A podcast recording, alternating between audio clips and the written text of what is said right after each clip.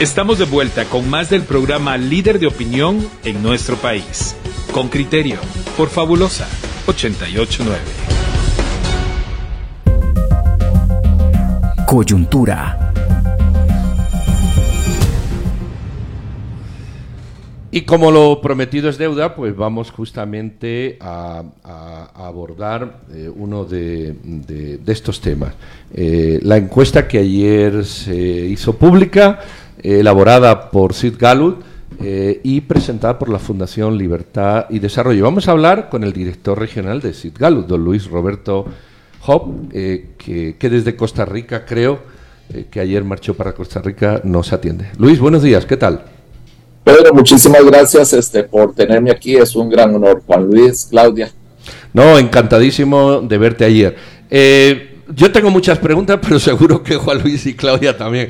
Así que lo primero es, eh, hay mucha gente que, vamos a hacer las generales, hay mucha gente que dice, esta encuesta tiene muy pocas muestras, Cis Galo siempre se equivoca, esta encuesta está manipulada, como la encargó fulano, se la han hecho a fulano. Conclusión, mm, mm, intenta, no hay que limpiar nada, pero sí hacer el marco de estas personas que desacreditan este ejercicio eh, que ustedes hicieron. Eso es normal en época electoral. Es los partidos que pierden ayer en la exposición, don Dionisio mencionó cómo las encuestas ya son instrumento internacionalmente y que constantemente ciertos partícipes del mundo político se encargan de desacreditarlas cuando salen mal, así como otros las utilizan si salen bien, pero lo más importante es que es un instrumento científico realizado con los distintos criterios ya considerados académicamente necesarios para que los resultados sean lo más aproximados a la realidad y es lo que nosotros buscamos hacer en estos trabajos. Luis, vos sos una persona que conoce el, medio guatemalteco, como prácticamente todo el medio centroamericano. ¿Qué, te llama la atención de, de, esta encuesta?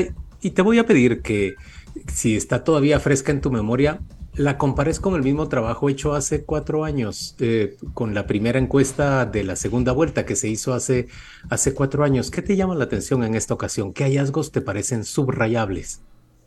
En estos momentos hay una separación muchísimo más marcada de lo que es los grupos etarios entre ambos candidatos. Hace cuatro años sí se, se mostraban diferencias entre ambos candidatos, pero era más general con una este, distinta segmentación urbano y rural. Ahorita se está dando esa segmentación, pero también se marca muy claramente la diferencia entre simpatías según educación y según la edad de los este, votantes. Mira, Luis. A ah, más joven, a más joven, más inclinación por Bernardo Arevalo, es lo que nos estás diciendo, y a ah. mayor nivel de educación, mayor inclinación por Bernardo Arevalo. Así es. Me parece que esa fue, si, si te lo preguntaran, ¿cuál fue la, la, falla o cuál fue la inobservancia que tuvieron las encuestas de la primera vuelta? Yo me lo he respondido así, pero actúo por, por intuición, por percepción de lo que ha ocurrido en encuestas en Estados Unidos, el, el diseño de la base. Y aquí son los jóvenes quienes salieron a hacer una recomposición de los resultados eh, previstos antes del 25 de junio. ¿Cómo te lo respondes tú? Aquí es importante ver que ya las redes sociales han este, incrementado considerablemente la información que recibe el, el votante de las elecciones y que ésta se recibe en tiempo inmediato. Por lo tanto, las distintas encuestas, por ejemplo, nosotros paramos un mes antes de las fechas de de la elección. Tienen que poco a poco ir midiendo hasta el día más próximo de la elección, porque gran parte del electorado no se ha decidido en los 15 días antes y está captando información de uno u otro lado, un WhatsApp, una noticia, eh, una entrevista que vemos en con criterio perfectamente puede cambiar la intención de voto o más que cambiar la intención de voto, inclinar la intención de voto. Y entonces en los medios de comunicación lo que están haciendo que cada día sea más necesario poder conocer la opinión del informante, pero a uno o dos días del día de la votación. Eh, Luis, teníamos una conversación un poquito antes de, de, que tú entraras sobre el Ministerio Público. Creo que sobra que yo te explique la percepción mediática que hay sobre el Ministerio Público. Eres consciente de ello. Hay, una pregunta de esa encuesta que ustedes hacen. Dice, ¿conoce usted la intención del Ministerio Público de cancelar el movimiento Semilla? Y entre 62 y 84% de personas lo conoce, es decir, es muy conocido. Ahora, hay una pregunta curiosa y dice, ¿el Ministerio Público actúa de forma correcta? 41% dice sí, 46% dice no. Ese porcentaje muy similar, ¿verdad? 41-46, en mi opinión, contrasta enormemente, pero muy fuerte, contra esa opinión mediática que, que, que todos percibimos que no es esta. ¿Qué explicación hay respecto de lo que se ve en medios y redes? El Ministerio Público es un desastre. Frente a cuando tú le preguntas a la gente si actúa correcto, a pesar de que no quiere que cancele a Semilla, pero sí dice 41% que actúa correcto, frente a un 46% que dice que no. Aquí hay un sentimiento de la población de que las instituciones deben estar actuando, deben, deben participar, deben ser transparentes. Y aquí lo que entonces la gente nos está diciendo y cuando conversábamos y analizábamos estas preguntas es, eh, necesitamos que el tribunal trabaje, necesitamos que el Ministerio Público actúe, que lo haga transparentemente, pero lo está haciendo bien en el caso de Semilla, definitivamente no. no y de ahí no. el descontento que se tiene. Pero la, la pregunta es muy concreta, Luis. perdón, perdón que voy a leer la pregunta que es muy concreta. La pregunta dice, ¿está actuando de forma correcta e imparcial al investigar acusaciones contra el partido Semilla? Y dice, el Ministerio Público actúa de forma correcta y dice el, el, el, el 41% sí. Es que, eh, bueno, esa es tu interpretación. Yo, yo, yo tengo la misma laminilla aquí. La de los encuestados, y, ¿verdad? Eh, sí, sí. Tu lectura de las gráficas, a eso me refiero. Yo, yo tengo mi lectura acá y lo que voy a interpretar es lo siguiente. De acuerdo con que se elimine el partido del movimiento Semilla, un 67% dice que no. Exacto. Y un 23% dice que sí. Nuevamente tenemos el clásico 7-3, eh, 6 a 2, uno indeciso. En, en, la mayoría dicen, vamos a decir 7 de 3 guatemaltecos está diciendo no se debe cancelar semilla. Si el Ministerio Público actúa de forma correcta, ahí es donde lo tenemos dividido en el 46 y el, el 41. Me pregunto si, si esa indagación y esa respuesta se refiere a lo que tú más o menos decía. ¿Debe el Ministerio Público investigar falsificación de firmas, el registro de, fallecidos dentro de, de, de un partido político? Pues que debe hacerlo. La gente dice que sí, eso lo eso. No, pero es que no dice, la pregunta no dice, perdón, no dice, ¿debe de actuar el Ministerio Público? No está preguntando eso. Pregunta si actúa de forma correcta. O sea, por eso, por eso a mí me chocó. No dice, ¿debería de actuar el Ministerio Público? La gente diría, sí. Pero no dice eso, dice, actúa y, y además la pregunta está hecha en ese contexto. A ver, eh, tú eres el encuestador, Luis. Por favor, explícanos qué, eh, qué, qué, es esa pregunta. Siete de tres guatemaltecos se oponen a la cancelación de semilla. No, nosotros, lo estamos interpretando de la manera que si actúa de una manera correcta, es si debe participar, si debe hacer la investigación cuando se hace el anuncio y la gente está diciéndonos que sí. Pero si, si concluye que debe suspender al partido Semilla, la gente dice definitivamente que no y vemos un 7 a 3, un 67 a 23 en el no y sí. Eh, Luis, a mí en realidad me interesa ahondar respecto de cómo han cambiado las condiciones guatemaltecas en cuatro años. ¿Cómo pareciera ahora estar una buena parte de la población frente a la ilusión o la esperanza de un cambio que no necesariamente lo estuvo cuatro años atrás, en que había unas, unas circunstancias distintas. Pero fíjate que nuestros oyentes siguen insistiendo en la pregunta de cómo puede explicarse estadísticamente que una muestra de 2.270 personas represente fielmente a un universo de 9 millones de votantes. Eh, ya te digo por dónde van mis intereses, pero le doy prioridad a los de la audiencia. Este, par, las, las encuestas siguen un método aleatorio y nosotros explicamos normalmente el cómo se toma la muestra cuando con un ejemplo del examen de sangre. para toda la sangre que tenemos en el cuerpo, solo nos hacen un, un pequeño pinchito en el dedo, nos sacan un tubito y de ahí pueden extraer toda la información que requieren. Lo mismo es con la muestra, en este caso de 1.200 personas, a donde aleatoriamente vamos a conversar con votantes a lo largo de todo el país en una participación similar a lo que es la población y de ellos entonces obtenemos toda la información.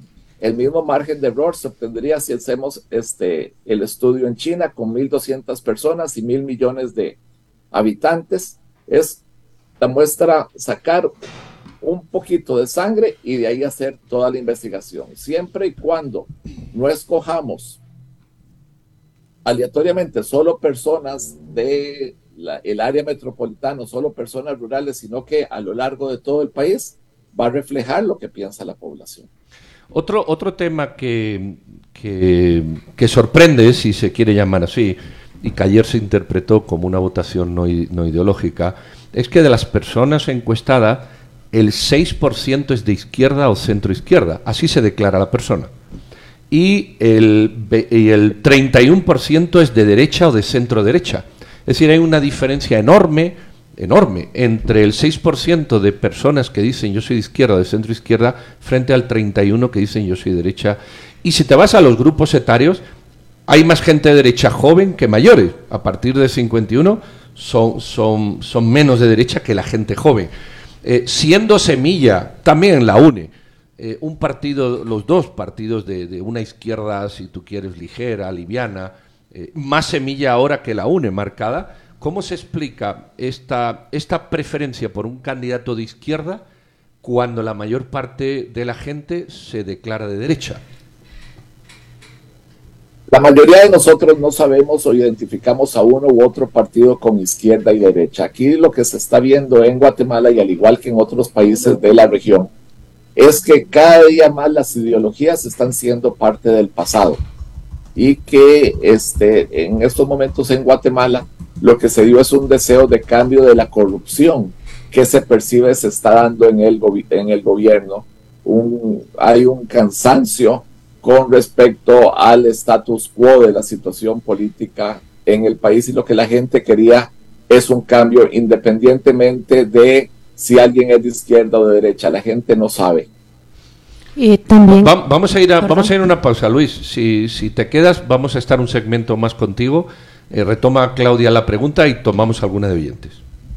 Oyentes con criterio, estamos entrevistando a Luis Roberto Jau, es el director regional de la consultora Sid Gallup, que nos ha presentado ayer una encuesta de cara a la segunda vuelta, ya depurados los votos nulos o en blanco, es 63 37% la intención de voto a favor de Bernardo Arevalo, en menor medida a favor de Sandra Torres. Luis Roberto, sabes que recorrí la, encuesta y por supuesto hay, preguntas que, me llaman mucho la atención, mm, claro, por, por las respuestas que dan los guatemaltecos.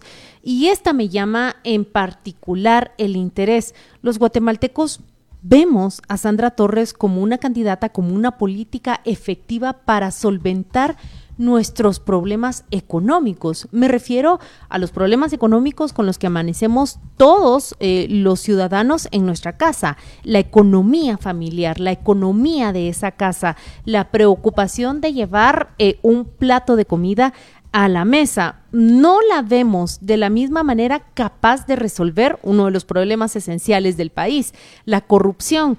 Pero en, en, esa, en esa medición, Bernardo Arevalo y Sandra Torres quedan, eh, como dirían los, los estadounidenses, cuello a cuello, empatados en una percepción positiva, vamos a decirla, con respecto de su capacidad de resolver los problemas económicos del hogar.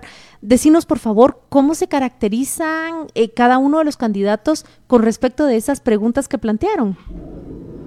Si se ve una diferencia significativa en el caso de corrupción, pero tocando el problema económico, ambos candidatos se ven capaces por poco más de la de la mitad de poco, poco, poco más de una tercera parte del votante en resolver, ayudar a resolver los problemas económicos que se viven en la casa, como el costo de vida, como el empleo.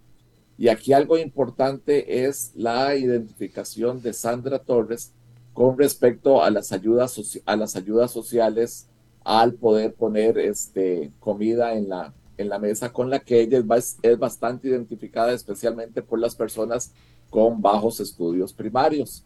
Lo que está decantando a favor de uno u otro candidato, la intención de voto es la capacidad de luchar contra la corrupción que existe en el país, a donde Bernardo Arevalo tiene una diferencia significativa con respecto a Sandra Torres, ya que en el campo económico ambos tienen percepciones similares y mucho, mucho en Sandra Torres por la capacidad de poner la comida en la mesa de las distintas familias guatemaltecas que se le asigna a ella una posibilidad real de poder hacerlo. Eh, yo, solo, yo solo puedo estar de acuerdo, Luis Roberto. Creo que es la corrupción el tema que define eh, este proceso electoral y no parecen quererlo entender. Y es el rol del Ministerio Público de Consuelo Porras el que termina enterrando a quienes acompañan ese, ese, esa administración. Pero moviéndonos de este plano, volvamos a tu punto original. Cuando vos me decías, me sorprende. Eh, la gran división en términos de edad, vos dijiste la gran división etaria de segmentos de edad. Hay una gran diferencia entre jóvenes y, personas mayores. Hay una gran diferencia de decisión entre personas con mm, más educación con respecto a aquellos que tienen menos educación. Ahora te quiero preguntar respecto a la brecha urbano-rural. ¿Por qué esta vez me resalta menos la brecha urbano-rural y por qué pareciera estar parejita la posición de las personas en el campo y en la ciudad, o, yo lo estoy percibiendo mal. Y, mira todo lo que te pregunto. Ya me dijiste que, ya me dijiste que las redes sociales, quizá por el asunto de la edad, ahora mm, tienen un mucho mayor peso o tienen un peso muy relevante. Y yo lo contrasto rápidamente con el peso de, del monopolio de televisión abierta en, en nuestro país, que parece haberse debilitado y que suele acompañar a los partidos que apoyan la corrupción o, a Consuelo Porras. Yo, estoy pensando, ¿estamos frente a un cambio de comportamiento del electorado guatemalteco? ¿Ese cambio de comportamiento se va a concentrar en ciudades? ¿A gente más joven, gente más educada? ¿Vamos a tener una posición política distinta con respecto al resto del país? Este es Guatemala está siguiendo los pasos de otros países en la región con respecto al comportamiento electoral. Lo vimos hace cuatro años en El Salvador, a donde los jóvenes movidos por las redes sociales en lucha contra la corrupción, casi que siguiendo este perfil que vemos hoy, escogieron un candidato que claramente se identificaba que iba a luchar contra los corruptos que estaban en el gobierno. Hoy la corrupción, como bien lo mencionabas, es lo que está decantando a uno u otro candidato y está definiendo la, la intención de voto. Los jóvenes están ya este, participando, participando más.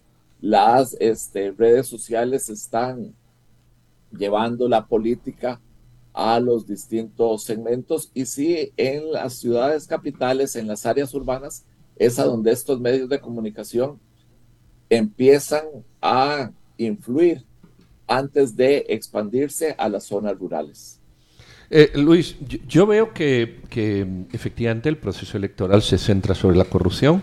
Sin embargo, hay dos, dos, presentaciones en la página 11 y 12, cuando se habla del principal problema en Guatemala y del principal problema en el hogar, en el que la corrupción eh, aparece con un porcentaje pequeño, de hecho aparece en quinto lugar en los problemas del hogar, y en tercer lugar o en segundo lugar en los problemas del país. Pero hay problemas muy superiores a esos sentidos por todos los, sectores etarios en, en, una, en un porcentaje muy alto superior a la corrupción, como por ejemplo la falta de empleo o el alto costo de la energía, está sentido en el hogar muy por encima de la corrupción. De hecho, los problemas económicos, costo de vida, falta de empleo, costo de los servicios públicos alcanzan más del 60%. Pero cuando vemos a nivel de problema de país, la corrupción ya es el, es el segundo puesto.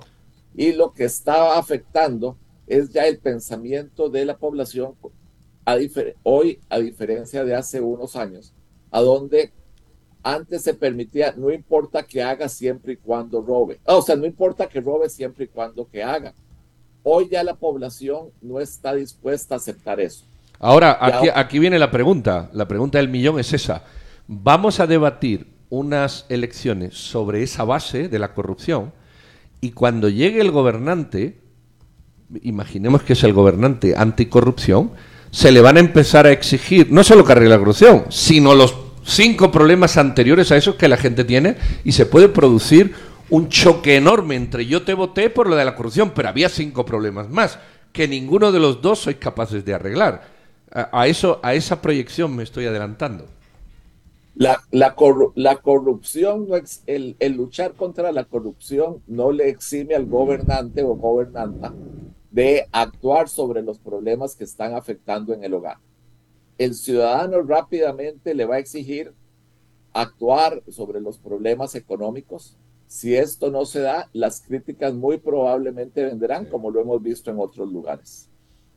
Mira, eh, Luis Roberto, hay, hay un comentario que hizo Quique Godoy acá en estos micrófonos em, poco antes de, la primera vuelta electoral. Eh, yo reviso eh, detenidamente tu encuesta y, creo que, lo vas a explicar numéricamente con, con más precisión que Quique Godoy. Él, él, lo dijo más o menos de esta manera, aquel 7-3 que aparecía en las encuestas del 2016-2017 en favor de la CICIG, siete guatemaltecos de, de 10 estaban a favor de que continuara, en realidad sigue vigente hoy, lo dijo Quique Godoy. Son, eh, la mayoría de los guatemaltecos está en contra de la corrupción y logran identificar que es el gran problema a ir a erradicar, eh, sin menospreciar o sin soslayar los problemas que enfrentamos al día a día. Eh, Quique Godoy dijo, ese es el discurso ganador en este proceso electoral.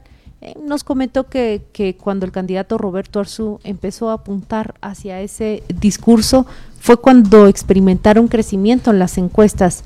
Tú hoy has hecho mediciones a lo largo del año, pero a lo largo de estos 5 o 7 años, eh, post-CICIG, en plena CICIG, ¿compartís esa apreciación que, que Quique Godoy nos hizo? ¿Hay resonancia en la encuesta que vemos hoy eh, acá, entregada ayer, con esas apreciaciones? Este, sí, sí, este, la corrupción está siendo un factor que en estos últimos años la población ha empezado a entender con los distintos casos que salen a la luz pública y que entonces se está viendo perjudicada, ya sabiendo perjudicada por estos actos. En Guatemala lo empezamos a ver y fue un punto de inflexión para el gobierno de Yamatei con la traída de las vacunas en principios de la pandemia, a donde había grandes expectativas por el doctor Yamatei para poder enfrentar el problema, más después de que se hubo, se dieron casos de acusaciones de corrupción, la percepción sobre el presidente cambió drásticamente y a partir de ahí es una visión muy negativa. La gente ya pues, este, conoce del impacto de lo que un hecho de corrupción puede tener directamente en el, en el entorno de sus hogares, alrededor de sus familias en su plano económico. Luis, ¿has visto otras, otras sociedades eh, centroamericanas? Por ejemplo, en Costa Rica, las redes se han convertido en, en, el, la vía principal para comunicar en términos políticos. ¿Estás viendo una peculiaridad en Guatemala respecto al peso de las redes frente a los medios convencionales? ¿Qué me puedes decir al respecto? Guatemala está siguiendo la tendencia a nivel internacional. Acabas de mencionar, Juan Luis, Costa Rica, y las elecciones hace año y medio definitivamente siguieron el perfil que mantuvo ahorita la elección en primera ronda, a donde el presidente Rodrigo Chávez, con un muy buen manejo de las redes sociales, en los últimos 15 días incrementó considerablemente su participación, ganó 5 o 6 puntos que le colocaron en el segundo puesto, permitiéndole participar para la elección. el balotaje, sí. Para el balotaje con este, mucho la ayuda de las redes sociales y en este caso también en su lucha contra la corrupción que se estaba viviendo en el país. Fue la y una última pregunta de... La que hizo el parteaguas en la elección de Costa Rica, al igual que parece que lo está haciendo en Guatemala. Y, una última pregunta de mi parte. ¿Te, preocupa como, como encuestador que hayan quedado áreas subrepresentadas en, en tu medición? Supongo que ese debe ser siempre como un, como, como la espinita que le queda a cualquiera que está haciendo una medición. Si, si lo que quiere es hacer un trabajo honesto, se estará cuestionando todo el tiempo en, en qué fallé en, en, mi diseño de muestra. ¿Te, ¿Te, preocupa que en Guatemala haya áreas subrepresentadas de tu universo? Este, definitivamente siempre nosotros estamos viendo cómo podemos mejorar las muestras. En este caso fue una muestra de hogares, por lo tanto estábamos tratando de llegar a los distintos puntos. Nos preocupaba durante el tiempo de recolección las lluvias que se estaban dando, poder llegar a los lugares que ya la muestra marcaba. Y definitivamente estamos trabajando en la supervisión, revisando los GPS de las entrevistas, revisando las grabaciones, pero continuamente vamos a buscar nuevos métodos de supervisión, nuevos métodos de poder llegarle a la gente, nuevos métodos de brindar confianza a las personas para que nos den las respuestas honestas y no que nos rechacen al momento de solicitarles una pregunta. Saldrá otra, ¿verdad, Luis? Otra encuesta eh, en, una semana, diez días, tengo entendido, o, no. Septiembre. Este, se, está, se estará haciendo otra encuesta para la fundación y ellos estarán haciendo la divulgación respectiva. Bueno, pues vamos, vamos con el siguiente tema. En la coyuntura electoral hemos entrevistado a diversas personas. Hoy vamos a entrevistar a don Udiel Miranda, que es director general de COPAI, una asociación, eh, Comisión Paz y Ecología. Udiel, buenos días. Hola, buenos días a la audiencia con criterio. Muchas gracias por la invitación. Muchas gracias, a usted por, acompañarnos. Por, atendernos. Debo explicar a la audiencia que ustedes se dedican a trabajar en el suroccidente del país, allá especializados en medir cuál es el clima en San Marcos, Quetzaltenango, Chimantenango, Totonicapán, Sololaki, Che Huehuetenango. Yo eh, le, quiero preguntar, Udiel, y, y lo hemos invitado para hacer un análisis de la coyuntura electoral, la política, las elecciones 2023. Em, ¿Cómo, ¿Cómo se han vivido en aquella región? Si tenemos que hacer una radiografía, ánimo por la gente, desánimo, eh, han salido a votar, lo hemos notado a través de los números, pero queremos conocer eh, eh, al detalle, desgranar esa realidad que usted puede palpar día a día con, con su trabajo allá. Muchas gracias. Bueno, y sobre todo desde el Consejo del Pueblo Maya, que yo eh, soy militante, la lectura de esta coyuntura electoral podríamos resumir como tres aspectos importantes. Uno es que estamos viviendo los efectos de la histórica disputa entre las élites económica, política y militar del país. Digo histórica porque desde la fundación del actual Estado-Nación, esa pugna entre liberales y conservadores, pues ha sido evidente y constante. Y depende también quién esté en el gobierno de Estados Unidos, así se va inclinando la balanza en una coyuntura política como la que estamos viviendo actualmente. También eh, ambos partidos eh, ideológicamente son socialdemócratas, entonces nadie representa un proyecto con horizontes de eh, cambios estructurales al país. Más bien es una pugna entre eh, un binomio que representa la continuidad del gobierno, del sistema corrupto, y un binomio que pretende realizar un eventual gobierno decente, con políticas eh, claras y, y tienen como respaldo la actuación en este periodo legislativo, es decir, cómo han decidido, cómo han votado, incluyendo al señor Arevalo. El segundo aspecto de esta coyuntura electoral es que la cooptación de las instituciones públicas en manos del mismo sector de esa élite eh, siempre va a permitir un gobierno despótico, corrupto, Usted, usted, ve Udiel, usted ve Udiel, el gobierno de Semilla, como un, gobierno corrupto, despótico, que, le da continuidad al sistema. ¿Eso estoy entendiendo? No, yo lo que estoy diciendo es que vimos desde la primera, antes, durante la primera vuelta y ahora de cara a la segunda vuelta, las instituciones con competencia y jurisdicción electoral estaban alineados, excluyeron candidatos eh, y permitieron la inscripción de otros con prohibición institucional, sea, había un alineamiento de las instituciones. Hasta que intervino Estados Unidos, ahora como que empiezan los funcionarios a hacer lo que por ley les corresponde hacer. El Tribunal Supremo Electoral, no hay que olvidar su eh, nefasto eh, funcionamiento desde que arrancó este proceso electoral. Ahora intenta eh, enderezar y hacer lo que la ley le obliga que haga en materia electoral. A eso, eso me refiero. Que tuvo que venir Estados Unidos para poner orden a los que tienen como función la, la actividad pública en materia electoral. Y un tercer elemento de análisis que se hace desde estas regiones del país, mayoritariamente indígenas, es que hay una falta de formación política de la ciudadanía.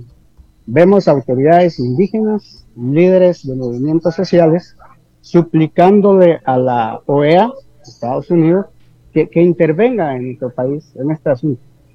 Y nos olvidamos que el gobierno de Juan José Arevalo Padre fue destruido por la intervención de Estados Unidos, de la CIA. Y, y, la OEA tuvo que respaldar aquella decisión. Entonces no tenemos conciencia ni memoria como ciudadanos. Y un segundo aspecto que argumenta esta falta de formación política de la ciudadanía en Guatemala es que hay un segmento del electorado eh, en este momento coyuntural que se ha tragado la píldora de que el binomio de semilla representa el comunismo, representa el aborto, representa el matrimonio entre personas del mismo sexo. Pero también hay otro segmento de la ciudadanía que cree firmemente que el eventual gobierno de semilla es la segunda etapa de la revolución del 44. Pero hay mucha diferencia entre lo que ocurrió en el 44 y el plan de gobierno que representa Semilla en este momento. En conclusión, lo que sí es claro es esta diferencia entre o un gobierno que es continuidad de cómo han funcionado los últimos dos gobiernos en el país y un binomio que representa y plantea un plan decente con medidas concretas de anticorrupción, pero pues hay que poner en su justa dimensión, entraría con un poder muy limitado en el ejercicio ahí, del poder, ahí no lo... tiene el Congreso, no tiene U- las Udiel, Lo- lo- ah. perdón, Déjeme, da- déjeme adelante, hacer una pregunta. Déjeme hacer una pregunta a, a Udiel. La, la pregunta es: Usted, yo comparto todo lo que usted ha dicho. Creo que ese es el, esa es la cuestión. Seguir con la corrupción o separarnos de ella. Eso es lo que define esta, esta elección. Me sorprende, me sorprende realmente que, el establishment, el statu quo, no lo haya podido entender. Y me pregunto, y se lo pregunto a usted, ¿cree que, que la gestión de Consuelo Porras y del Ministerio Público juegan un papel fundamental en, en definir es, esta elección? Quienes están con ella y quienes la aplauden quieren seguir con la corrupción y quienes la adversan, como en este caso Bernardo Arevalo, que dice que no la reelegiría por nada del mundo, eh, son vistos como que están contra la corrupción. ¿U- ¿Usted cree que el MP ha jugado un papel importante en, en este proceso electoral? Ha jugado un papel importante eh, negativamente. Ajá. negativamente en el sentido de, pues, primero intervenir el proceso electoral donde no tiene competencia ni jurisdicción. Y en segundo lugar, ha enterrado eh, todo el trabajo iniciado en contra de la corrupción gubernamental, pero sobre todo en contra de la corrupción de los corruptores del país. La segunda línea que nunca se, se vislumbró en aquella etapa. Porque, claro, la línea 2 los que le decíamos. La línea 2, exactamente. Ah, Es que aquí en Guatemala hay corrupción porque la élite económica, política, militar eh, fundaron y mantienen esta institucionalidad fundado desde la corrupción en un principio. Tiene esas columnas, este Estado-Nación, las columnas corruptas, la corrupción del despojo y de la exclusión del que opina diferente o del que piensa que hay otras formas diferentes de buscar el bien común o el bienestar de la ciudadanía en general. Mire, Udiel, y, y cómo, siguiendo ese discurso que usted hace, eh, cómo, cómo interpreta que, que WINAP, URNG, eh, también el MLP en, los temas de diputados y alcaldes hayan tenido tan poco éxito. Mm, los ciudadanos que libremente podían haber votado a los alcaldes del MLP de Guinao de RNG o a los diputados del MLP de Guinao de RNG o al presidenciable de Guinao y URNG, resulta que, son votos mínimos. ¿Se equivoca la ciudadanía? ¿La ciudadanía no entiende? ¿O, qué ocurre? Creo que ambos factores. La ciudadanía se equivoca, se confunde por esa falta de formación política, pero también la dirigencia, los liderazgos de UNAP y URNG se equivocaron al plantear un plan de gobierno eh, similar al, plan de los otros partidos de centro izquierda o los partidos al no definirse claramente al no definirse claramente. Claro Udiel sabe que ahora solo, responde lo del MLP porque eso sí es un punto muy diferente. Bueno al MLP lo neutralizaron desde un principio claro pero alcaldes alcaldes y diputados sí se podía haber votado verdad Sí, pero sabes que en Guatemala también tenemos una cultura presidencialista. Si no llevas la cabeza, entonces no te motiva a, votar. Miren, eso coincide usted plenamente con, Pedro Trujillo, que, se lo acaba de preguntar, esa cultura y esa visión, esa eh, eh, pues esa actitud completamente presidencialista que tenemos los, los guatemaltecos. Udiel, ¿sabe que eh, ahora usted se conectó con la plática anterior que teníamos, eh, evaluando la encuesta que fue presentada ayer por la Fundación Libertad y Desarrollo, eh, se habla de ideologías. De alguna manera, eh, las personas están identificando a, a Sandra Torres derechizada, lo voy a decir entre comillas, como una opción de izquierda y también están viendo a Movimiento Semilla como una opción de izquierda, cuando no lo son. Podríamos ubicarlos en el centro izquierda, en el centro, en la socialdemocracia, a, Semilla más que a la UNE con, con, el proceso de transformación que ha tenido en los últimos años. Y esa pregunta que, que Pedro le planteó, y, usted dice, es que la gente no puede identificar, primero carece de formación política para saber qué es una izquierda, qué es un comunismo, qué es un socialismo, qué es una derecha, qué es, vaya pues, el capitalismo. Pero por el otro lado usted dijo, tampoco los partidos se diferencian mucho. No, no vemos la diferencia, WINAC, MLP, eh, no, no eran capaces de presentar aquella propuesta que los iba a diferenciar. Ahora le pregunto, ubicado en su región, ¿Cuál es la política pública que, los pobladores, que los habitantes de, esas regiones percibirían como un cambio fundamental, como un cambio transformador de la realidad que hoy por hoy viven? Uno, acabar con la permanente, el permanente proceso de despojo de los territorios, la identidad. Dos, dejar de ser vistos como eh, ciudadanos de segunda clase, en donde tenemos que esperar del papá Estado las bolsas solidarias. El Estado ni siquiera les habla en su idioma, es que eso es algo tan relevante. El, idioma, perfectamente. y en segundo lugar, que haya una, que nuestro sistema electoral tenga las condiciones necesarias para ejercer el derecho a la participación política. Es que si vamos a hablar de democracia occidental que conocemos, uno de los pilares fundamentales es generar, propiciar las condiciones políticas, jurídicas, éticas del ejercicio de la participación efectiva en los asuntos públicos. Y esto no hay. Basta con ver cómo se conformó el Congreso para la próxima legislatura. El tema de pueblos indígenas hubo un retroceso. Eso más o menos podría esbozar como, como un, una concepción, percepción que se tiene para pensar si hay un plan de gobierno que tiene un horizonte de cambios estructurales.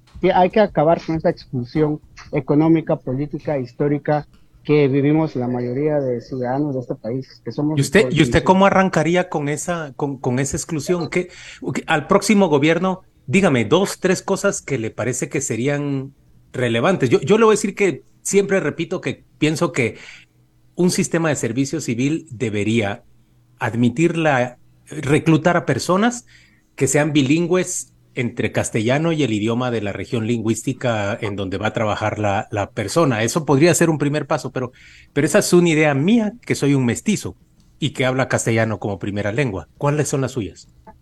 Eso es, eso es importante, pero lo, lo, lo primordial en este momento es cumplir con los derechos fundamentales de carácter social que tiene esta constitución, en el sentido de asegurar a las familias eh, guatemaltecas que sufren de desnutrición, que mueren por falta de alimentos, por falta de agua potable, y sus familiares mueren en el desierto porque no hay condiciones de buscar eh, satisfactores de las necesidades básicas del país.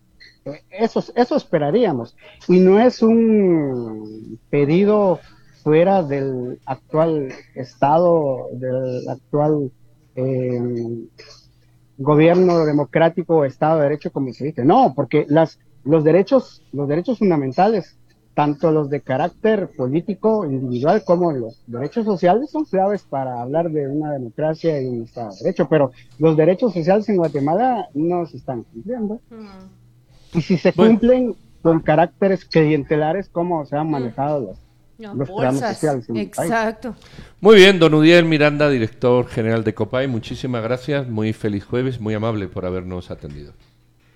Hasta luego, muchas gracias. Feliz día, Udiel, gracias. Hasta luego, Udiel.